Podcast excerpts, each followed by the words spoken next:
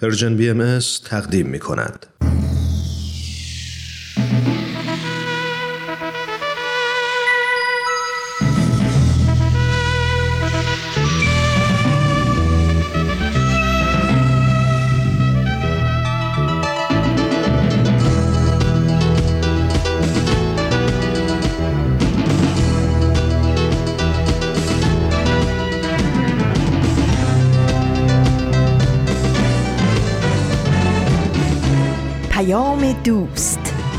برنامه ای برای تفاهم و پیوند دلها.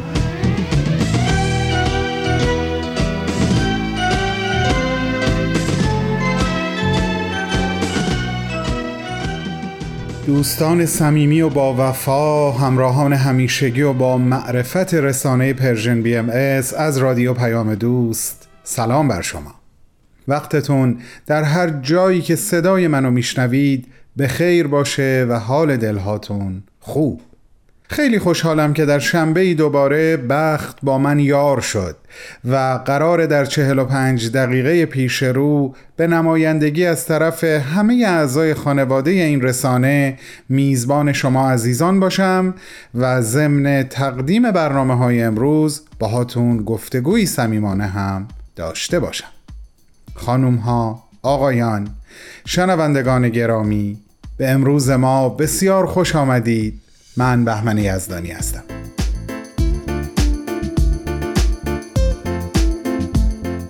در چهاردهمین روز از بهمن ماه سال 1402 که برابر شده با سوم فوریه از سال 2024 با تقدیم برنامه های سخنرانی و معماران صلح با شما هستم و البته ادامه صحبت راجع به کتاب راه هنرمند نوشته جولیا کامرون که از دو هفته پیش آغازش کردیم.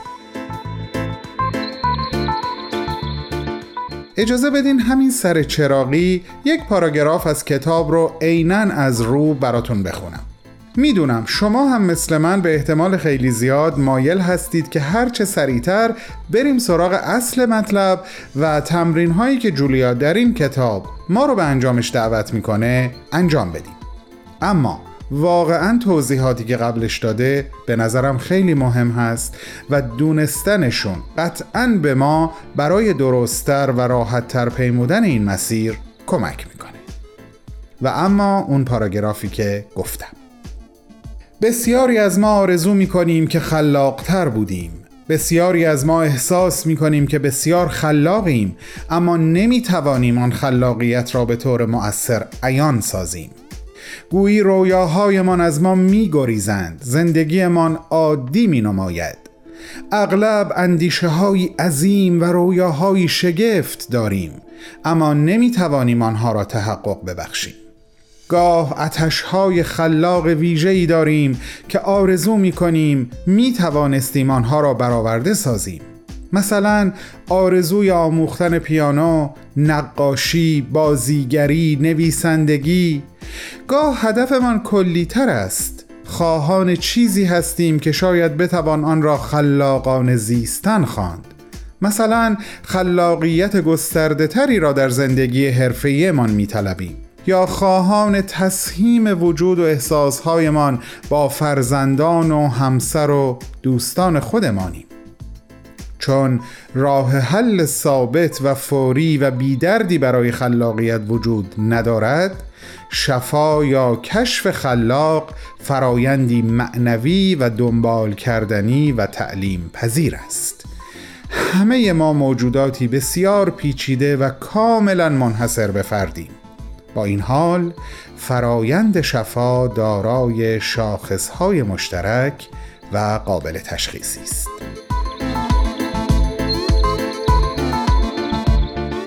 جولیا در ادامه در واقع یک جورایی ما رو انظار میده که در این مسیر گاهی احساساتی به سراغمون میاد که خیلی مایل نیستیم باهاشون روبرو بشیم. میگه در چند هفته اول میزانی از سردرگمی و مخالفت و اعتراض درونی رو تجربه می‌کنیم. در میانه راه ممکنه با انفجار خشم روبرو بشیم خشمی که اندوه به دنبال میاره. این مرحله افتخیز افت و خیز رشد در واقع به سلسله ای از انقبازها و انبساطهایی می انجامه که به عقیده جولیا یک فرایند زایش هست.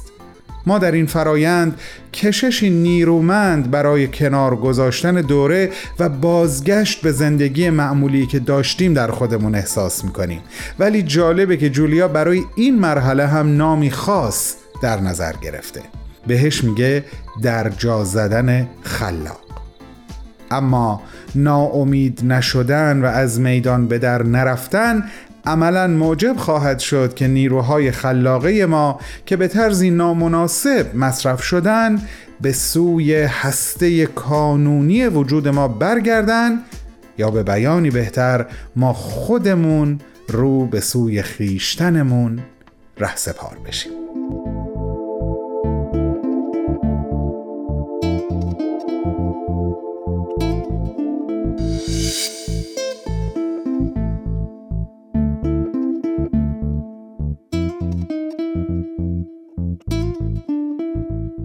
صحبتام رو در این قسمت از برنامه باز با پاراگرافی از کتاب که عینا از رو براتون می‌خونم تموم می‌کنم. جولیا در پایان صفحه 21 کتابش میگه وقتی میآموزید که هنرمند درونتان را بشناسید و از او مراقبت و حمایت کنید خواهید توانست از درد و موانع خلاقیت فراتر بروید. راههایی را خواهید آموخت تا ترس را تشخیص بدهید و درمان کنید و جای زخمهای عاطفی را محو گردانید و اعتماد به نفس خود را تقویت کنید. بسیار خوب عزیزان این صحبت رو همینجا نگه میدارم تا با هم بریم به استقبال برنامه سخنرانی ولی در ادامه برنامه ها این صحبت رو پی خواهم گرفت. تقاضا می‌کنم منو در ارائه برنامه سخنرانی امروز همراهی بفرمایید.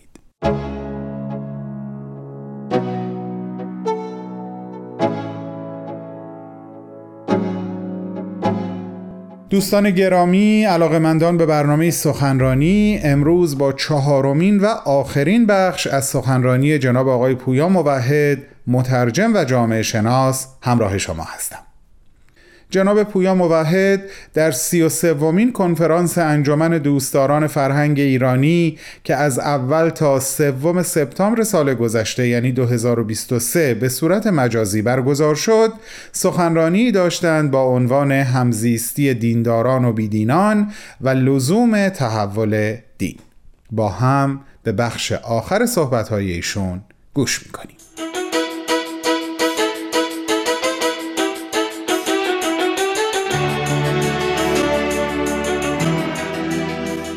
دین باید تحت قوانین هنجارین مشخصی قرار بگیره. مثلا همه ما می‌دونیم که به گفته هست عبدالبها اگر دین باعث اختلاف بشه بیدینی بهتر. این یک تصوری از یک قانون هنجارینیه که می‌تونه بر ادیان حاکم بشه. مثلا ما نمی‌تونیم یه دینی داشته باشیم که یک کسایی رو کافر و صفت بدونه و به نام دین یا خدا اونها رو از حقوق انسانی یا اجتماعیشون محروم بکنه یا بکشه.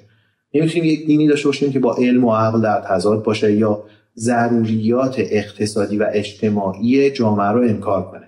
نمی‌تونیم دینی داشته باشیم که بین افراد یا جوامع به خاطر باورهاشون تبعیض قائل بشه. بنابراین خود دین باید تحت قوانین هنجارین قرار بگیره و اگر دین بخواد به حیات خودش در جوامع مدرن ادامه بده باید داوطلبانه این قوانین هنجارین رو بپذیره. در فقدان یک همچنین قوانین هنجارینی چطور می‌تونیم مطمئن باشیم که کوشش های خیرخواهانه و خالصانه ای که دینداران انجام میدن دوباره ابزاری برای تبعیض و تعصب و زجر و کشتار نخواهد بود؟ نتیجه مهم و تعیین کننده دیگه ناشی از چنین تصوری از دین اینه که قطعا اون رو پدیده زمانمند می‌کنه. آثار بهایی تاکید دارن که هر دینی بهاری داره و تابستانی داره و خزانی داره و زمستانی داره. انتصاب یک هدف مشخص به خداوند موضوع ابدی نیست. این یک دارویی برای بیماری های امروزه. هدف الهی برای این دورانه. هدفی که معمولا در طول 500 تا هزار سال متحقق شده. این دارو برای شفا یافتن بوده و ای بسا که پزشک برای فردا یک داروی دیگری تجویز کنه. به گفته حسب الله رنگ جهان در دست پزشک داناست. درد را می‌بیند و به دانایی درمان می‌کند. هر روز را رازی است و هر سر را آوازی. درد امروز را درمانی و فردا را درمانی دیگر. این نگاه زمانمند به دین به این معناست که هر دینی یک گام دیگه در راه پیشرفته نه گامی که قرار ما رو به پایان راه برسونه. هیچ دینی در گذشته نتونسته و نخواسته که تمام چالش های زمان خودش رو حل کنه. مثلا اگر از تعویل های اخیر از متون اسلامی بگذریم برنامه اجتماعی اسلام در موقعیت زمانی مشخص خودش شامل توقف بردهداری یا تحقق برابری زن و مرد در جامعه نبوده. این برنامه بوده که برای زمان خودش برنامه خوب و کاملی بوده و نهایتا سودمندی محدودی داشته. البته استمرار طولانی مدت ادیان ناچار به معنای تعویل تعالیم اجتماعی اونها با گذار زمان خواهد بود. احیا و بازآفرینی در ادیان البته موضوع بی سابقه ای نیست.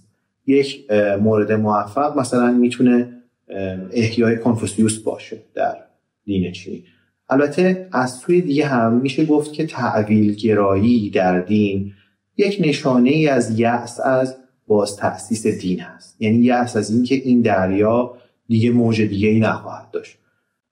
به نظرم این که چقدر چنین تعویل هایی برای عموم باورمندان باورپذیر خواهد بود و می‌تونه تحول واقعی و عملی در جامعه ایجاد کنه سوال خیلی تعیین کننده خواهد بود. همچنین وقتی به ضرورت باب تعویلگری در دین گشوده میشه اینکه چقدر ماهیت اولیه دین به جا خواهد موند؟ یعنی چقدر این دین خواهد تونست گروه های بزرگی از مردم رو در طول زمان برای تعهد به اهداف مشترک به حرکت در بیاره البته به ایار اون احیا بستگی خواهد داشت. و از دید من سهل شمردن اصلاح و احیای دین به تجربه ما ایرانی ها نتایج فاجعه باری داشته. این موضوعیه که در اینجا مجال پرداختن بیشتر به اون رو ندارم. به حال اون که گفتیم در مورد دین بهایی هم صادقه به عبارت دیگه دین بهایی به هیچ وجه ادعای پایانی بودن نداره و به باور بهایی ها دریای بخشش خداوند هیچ وقت از موج زدن باز نمیسته توجه می‌کنید که این باورها چطور به خود جنبش باهایی هم ماهیت زمانمند میده و البته باهایی ها معتقدن که ادیان قبل هم همینطور بودن.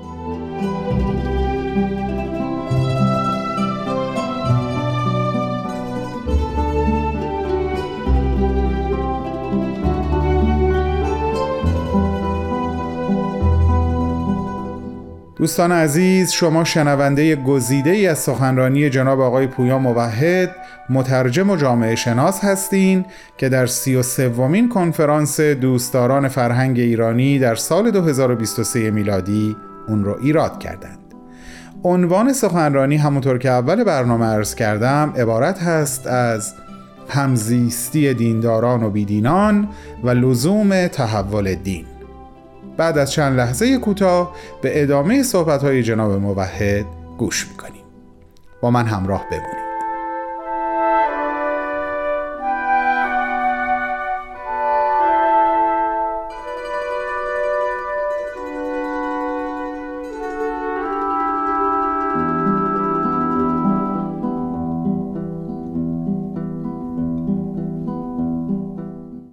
آخرین تحول بنیادینی که به نظر میاد برای همزیستی در دنیای مدرن برای ادیان ضروریه رابطه دین با فرده که باید یک تحول اساسی پیدا بکنه. ادیان باید حق فرد رو در زمینه رابطه‌ای که می‌خوان با ادیان برقرار کنن به رسمیت بشناسن. مثلا اگر باز بخوام از آین باهایی مثال بزنم در آموزه های هست با حالا تعلق به دین یا بیدینی یک انتخابه که شخص می‌تونه بعد از رسیدن به بلوغ اون انتخاب رو انجام بده. مثلا ایشون در یکی از نوشتار خودشون اینطور می‌فهمن که انسان چون به مقام بلوغ فائز شد باید تفحص نماید و متوکرن علی الله و مقدسا عن الحب و یعنی باید قلبش رو از دوستی و دشمنی نسبت به گروه های مختلف پاک کنه و منصفانه نگاه کنه. در امری که عباد به آن متمسکن تفکر کنند و به سم و بستر خود بشنوه یعنی با چشم و گوش خودش باید بشنوه و ببیند چه اگر به بسر غیر ملاحظه کند از مشاهده تجلیات انوار نیر عرفان الهی محروم ماند. بنابراین فرزند یک فرد باهایی به طور اتوماتیک دین باهایی رو انتخاب نمی‌کنه. این یکی از مهمترین حقایق آین باهایی است. از دیدگاه من این می‌تونه یکی از قوانین هنجارین حاکم بر ادیان باشه و دینداران معتدل می‌تونن با تکیه بر مطالبی که در کتب مقدسه در این باره هست و با یک گفتگوی وسیع روی اون توافق کنن.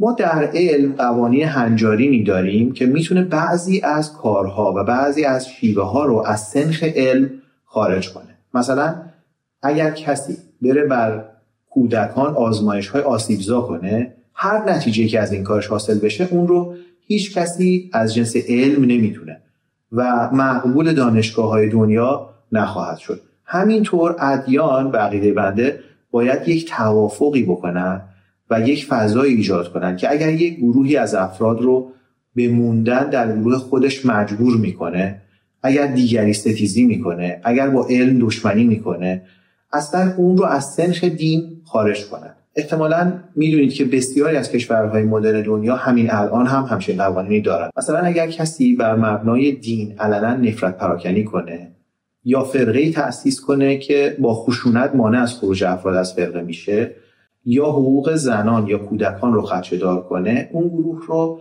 به عنوان دین اصلا به رسمیت نمی‌شناسن و بهش فرقه میگن.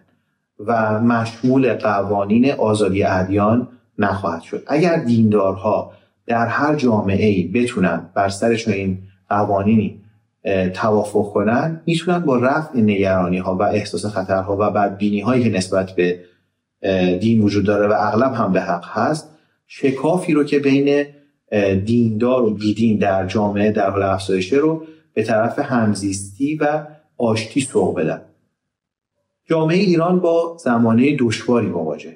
تفرقه و اختلاف می‌تونه تحقق اهداف مشترک و شاید حتی تحقق هر هدفی رو دشوار کنه.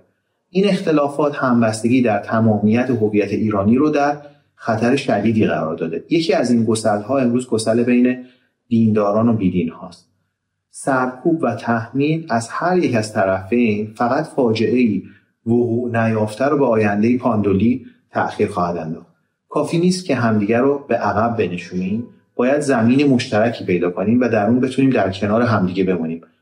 نمی‌تونیم به چنین وضعیتی برسیم اگر دین از یک تحول بنیادینی عبور نکنه به شکلی که توانایی همزیستی و سازگاری رو در جهان مدرن پیدا کنه. شاید عناصر اولیه یک چنین تحول بنیادین و ضروری رو بتونیم در تجربه جامعه بهایی در ایران و سایر نقاط جهان جستجو کنیم خیلی از توجه شما متشکرم.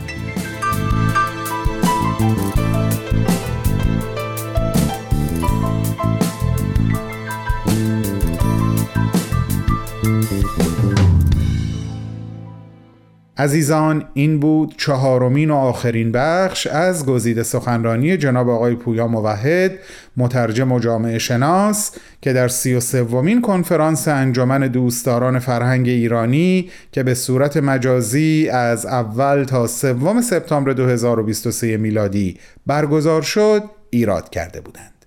عنوان سخنرانی ایشون عبارت هست از همزیستی دینداران و بیدینان و لزوم تحول دین. اگر مایل به شنیدن سخنرانی کامل آقای موحد هستین می‌تونین لینک این سخنرانی رو در وبسایت ما یعنی www.persianbms.org پیدا کنید از همگی شما دعوت می‌کنم. شنبه آینده همراه ما باشید. برای شنیدن یک سخنرانی دیگه از یک سخنران دیگه. با بهترین آرزوها.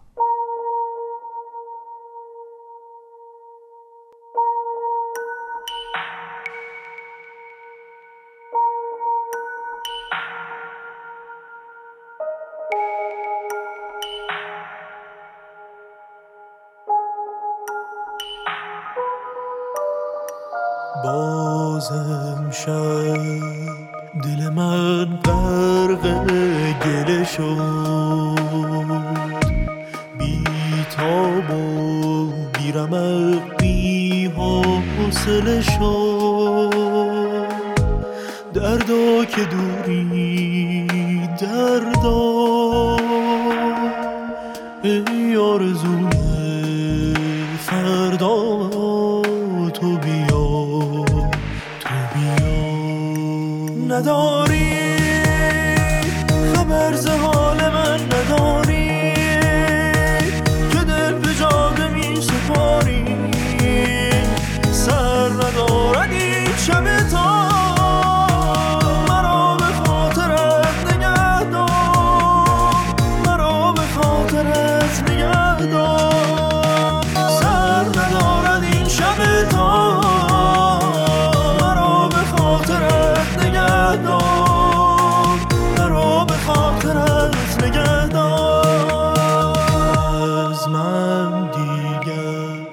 اثری در آینه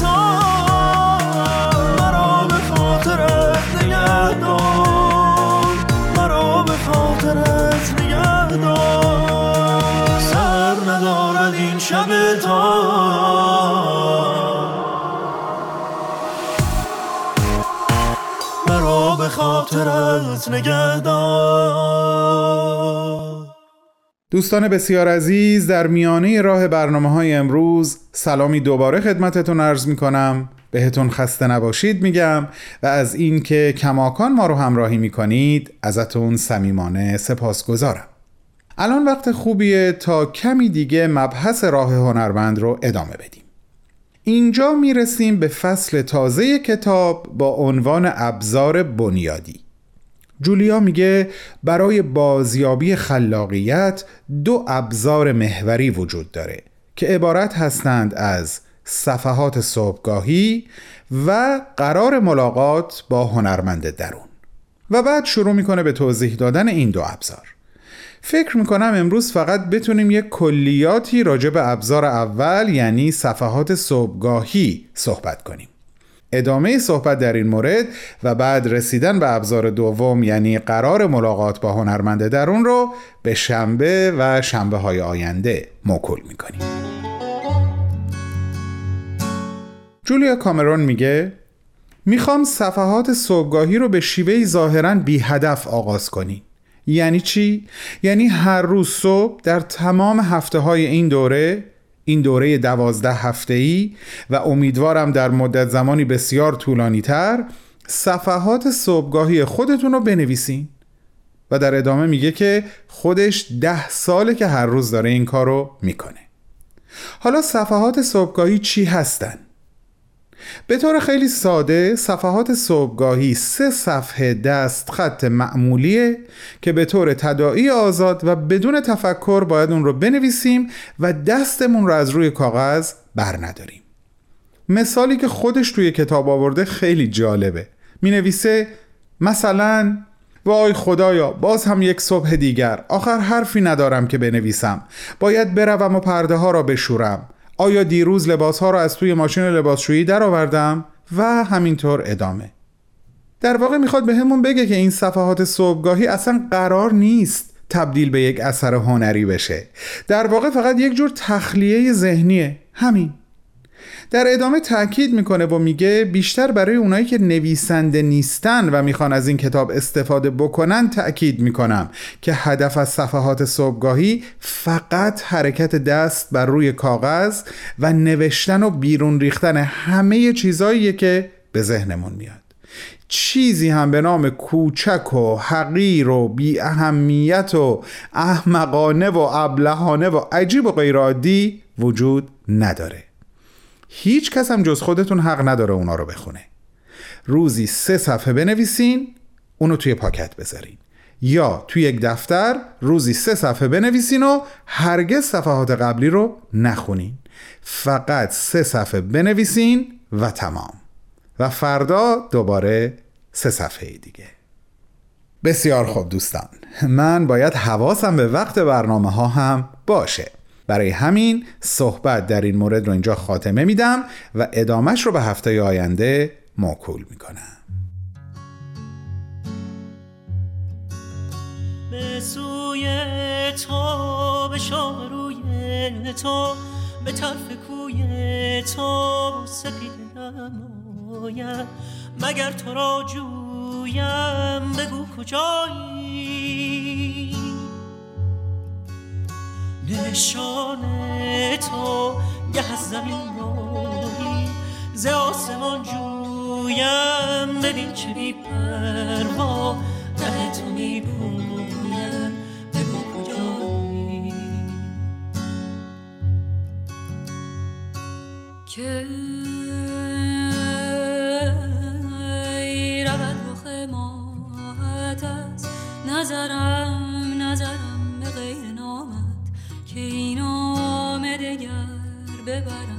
اگر تو را جویم حدیث دل گویم. بگو کجایی؟ به دست تو دادم دل پریشانم. بگر چه خواهی؟ تا زمان پخش برنامه معماران صلح وقت زیادی نداریم. فقط یادآوری کنم. به دلیل بازپخش بودنش ممکنه جایی ما بین صحبت‌های هومنجان مطلبی یا تاریخی عنوان بشه که با امروزی که دوباره داریم بهش گوش می‌کنیم همخانی نداشته باشه. بریم به استقبال بازپخش قسمتی که برای امروز در نظر گرفته شده. بفرمایید خواهش می‌کنم.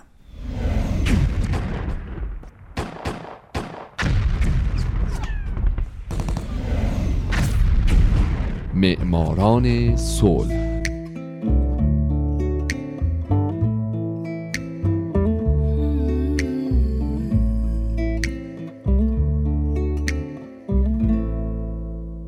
اینجا رادیو پیام دوسته و حالا نوبت می‌رسه به معماران صلح.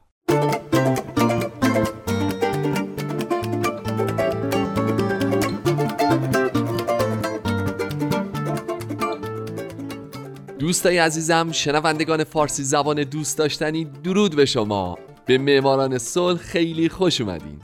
این برنامه به برندگان نوبل صلح می‌پردازه به زنان و مردان و مؤسسات دولتی و غیر دولتی که برای رسیدن به صلح تلاش کردن. کسانی که اگه نبودن ما با دنیای وحشتناکتری روبرو بودیم. من هومن عبدی هستم. لطفا تا پایان این قسمت از برنامه هم با من همراه باشید.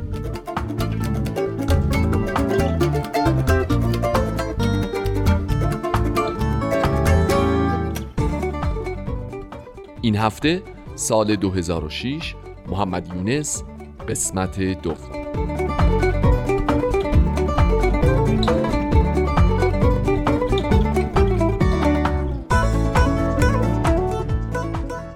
از هفته پیش من به زندگی محمد یونس یکی از دو برنده جایزه نوبل صلح سال 2006 پرداختم. کسی که با ابداع سرمایه گذاری و وام خورد و بعد تأسیس بانک گرامین تونست تأثیر زیادی بر کشورش بنگلادش بذاره و بسیاری با ایده ها و اقداماتش از فقر نجات پیدا بکنن ایده های یونس به سرعت در بیش از 100 کشور در حال توسعه و حتی توسعه یافته از جمله آمریکا اجرایی شد. بسیاری از پروژه های وام های کوچیک تو جهان با پیروی از بانک گرامین و عقاید محمد یونس تاکیدشون بر اینه که این وام ها به زنان داده بشه. به طور مثال تا به امروز 94 درصد وام های گرامین به زنان داده شده چرا که زنان بیش از مردان از فقر رنج می‌برند و بیش از مردان مایلند که دست رنجشون رو برای افراد خانوادهشون خرج کنند.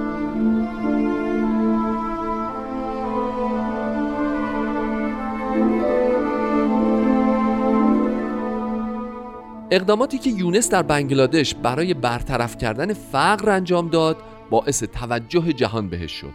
رشید الباری نویسنده کتاب الگوی اشتغال اجتماعی گرامین میگه که یونس از طریق گرامین بانک نشون داد که چگونه الگوی اشتغال اجتماعی گرامین می‌تونه تو زنان فقیر روحیه کارآفرینی به وجود بیاره و به اونها قدرتی بده که بتونن فقر رو در زندگی خودشون مهار کنن. یونس خودش هم در این زمینه اظهار نظر کرده و گفته مردم فقیر مثل درخت بونسای میمونن و قادر هستن که کارهای بزرگ انجام بدن مشروط بر اینکه به کسب و کار اجتماعی دسترسی داشته باشن.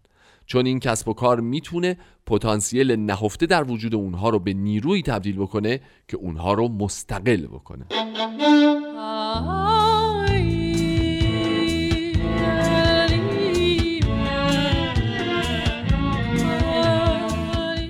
در سال 2006 کمیته نروژی نوبل در بیانیه اعلام کرد که گرامین بانک و محمد یونس رو برنده جایزه نوبل صلح تشخیص داده. کمیته نروژی نوبل نوشت صلح پایدار حاصل نخواهد شد مگر در صورتی که گروه های انبوه مردمی بتوانند راههایی را برای گریز از فقر بیابند. یونس و گرامین بانک نشان دادند که حتی فقیرترین فقرا هم می توانند برای پیشرفت خود تلاش کنند. همچنین این کمیته در مورد محمد یونس اظهار کرد محمد یونس خود را به عنوان یک رهبر به دنیا شناساند. رهبری که می تواند دیدگاه های مختلف را به یک سلسله اقدامات عملی به نفع میلیون ها انسان نه فقط بنگلادشی ها بلکه مردم سراسر جهان تبدیل کند.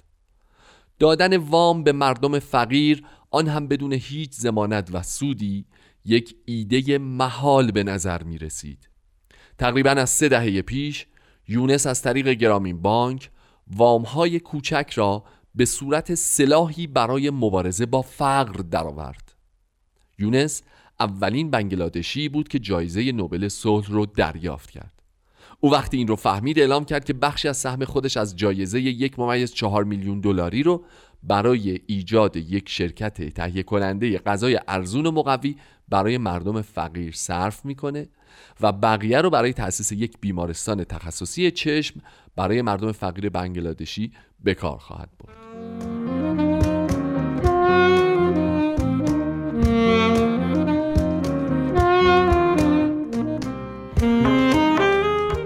برنده شدن محمد یونس باعث واکنش های زیادی تو جهان شد. رئیس جمهور سابق آمریکا یکی از حامیان همیشگی اعطای جایزه نوبل صلح به یونس بود. او چهار سال قبل از اینکه یونس برنده این جایزه بشه در یک سخنرانی گفته بود یونس شخصیتی که سالها قبل میبایست جایزه نوبل صلح بهش داده می‌شد. من اونقدر اینو میگم تا اینکه بالاخره این جایزه رو بهش اهدا بکنن. اما در همین حال بودن کسانی که یونس رو مستحق بردن جایزه نمی‌دونستند از جمله نشریه معروف اکونومیست سراحتا اعلام کرد یونس انتخابی ضعیف برای این جایزه است و کمیته نوبل بهتر بود شجاعت به خرج می‌داد و اعلام می‌کرد که امسال برنده ای نداریم.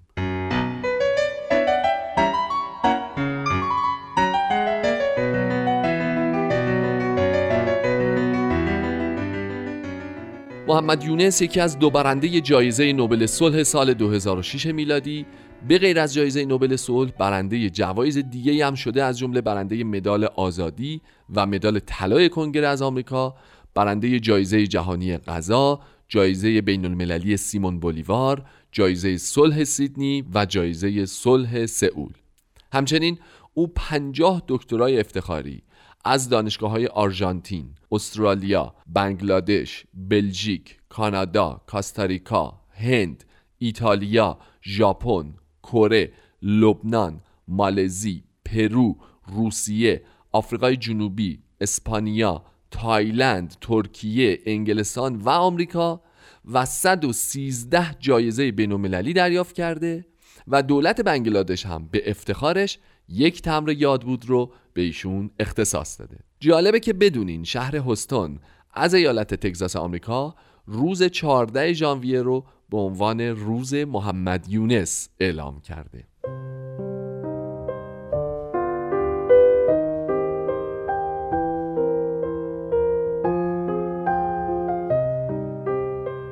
یونس از طرف مجله ثروت در ماه مارچ 2012 به عنوان یکی از دوازده کارآفرین بزرگ در عصر حاضر انتخاب شده. همچنین از سوی مجله چشمانداز او جزو صد نفر اول روشنفکران جهان برگزیده شده. مجله انگلیسی سیاستمدار جدید هم اسم او رو جزو 50 شخصیت تاثیرگذار سال 2010 انتخاب کرده. یونس کتاب های زیادی نوشته که از روی یکی از کتاب های او با نام به دست آوردن یک دلار فیلمی مستند ساخته شده و البته فیلم مستند دیگه‌ای به نام مردم بونسای بر اساس زندگی، طرز تفکر و فعالیت های یونس در سال 2011 ساخته شد و برای اولین بار در سازمان ملل متحد به نمایش درآمد.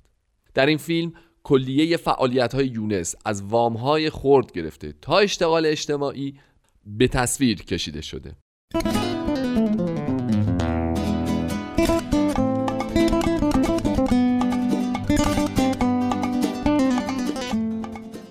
محمد یونس عضو هیئت مدیره بنیادهای مختلفی نظیر بنیاد سازمان ملل، بنیاد کارآفرینی اجتماعی، بنیاد پرنس آلبرت دوم موناکو، بنیاد اعتبارات خرد گرامین و کمیته افتخاری بنیاد شیراک برای توسعه صلح جهانی هم هست. در 17 آوریل 2013 مجلس نمایندگان و مجلس سنای آمریکا تصمیم گرفتند که طی مراسمی مدال طلای کنگره رو به خاطر تلاش هایی که یونس برای مبارزه با فقر جهانی به خرج داده به او اهدا کنند. مدال طلای کنگره بالاترین افتخار غیر نظامی اعطا شده توسط کنگره ایالات متحده آمریکاست. در این مراسم سناتور دیک روبین توضیح داد گفتند که تقریبا هر کسی می‌تواند از این کارهای پیچیده انجام دهد در واقع کار نوابق این است که کارها را ساده می کنند و محمد یونس قطعا یک نابغه است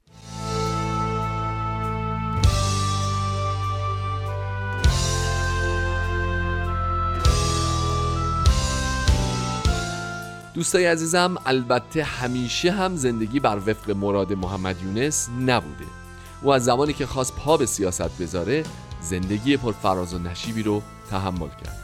من در قسمت بعدی معماران صلح به این بخش از زندگیش خواهم پرداخت. پس تا هفته بعد من هومن عبدی امیدوارم شمایی که امروز یکی از شنوندگان برنامه بودید در آینده یکی از برندگان نوبل صلح باشید. شاد باشید و خدا نگهدار.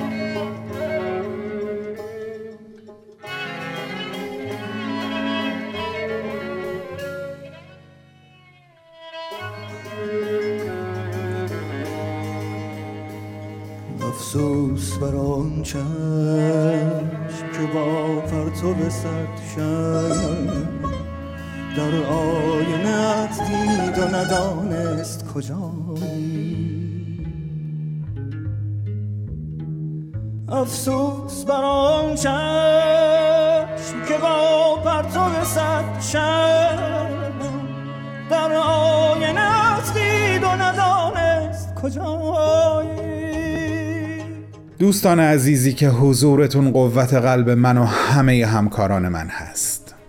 به دقایق پایانی برنامه امروز خیلی سریع نزدیک شدیم.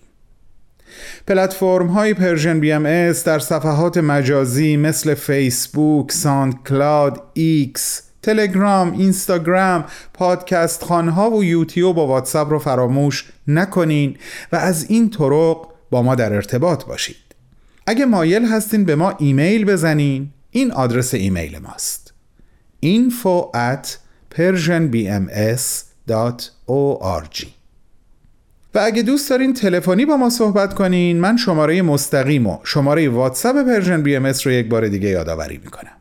شماره مستقیم ما هست 001 703 671 88 88 و شماره واتساپ 001 847 425 79 98 آه بابا جان اون برنامه که گفتین کی قراره پخش بشه؟ آخه نوام آخر هفته میاد پیشم. می‌خوام بهش بگم. پنج شنبه ها بابا سوسکی. از کانال دردانه. از رادیو پیام دوست. خودم داشتم می‌گفتم. بابا سوسکی میشه منم بیام با هم گوش کنیم؟ آره بابا جانا چرا نمیشه؟ اصلا همه تون بیاین. پنجشنبه منتظرتونم. یادتون نره ها.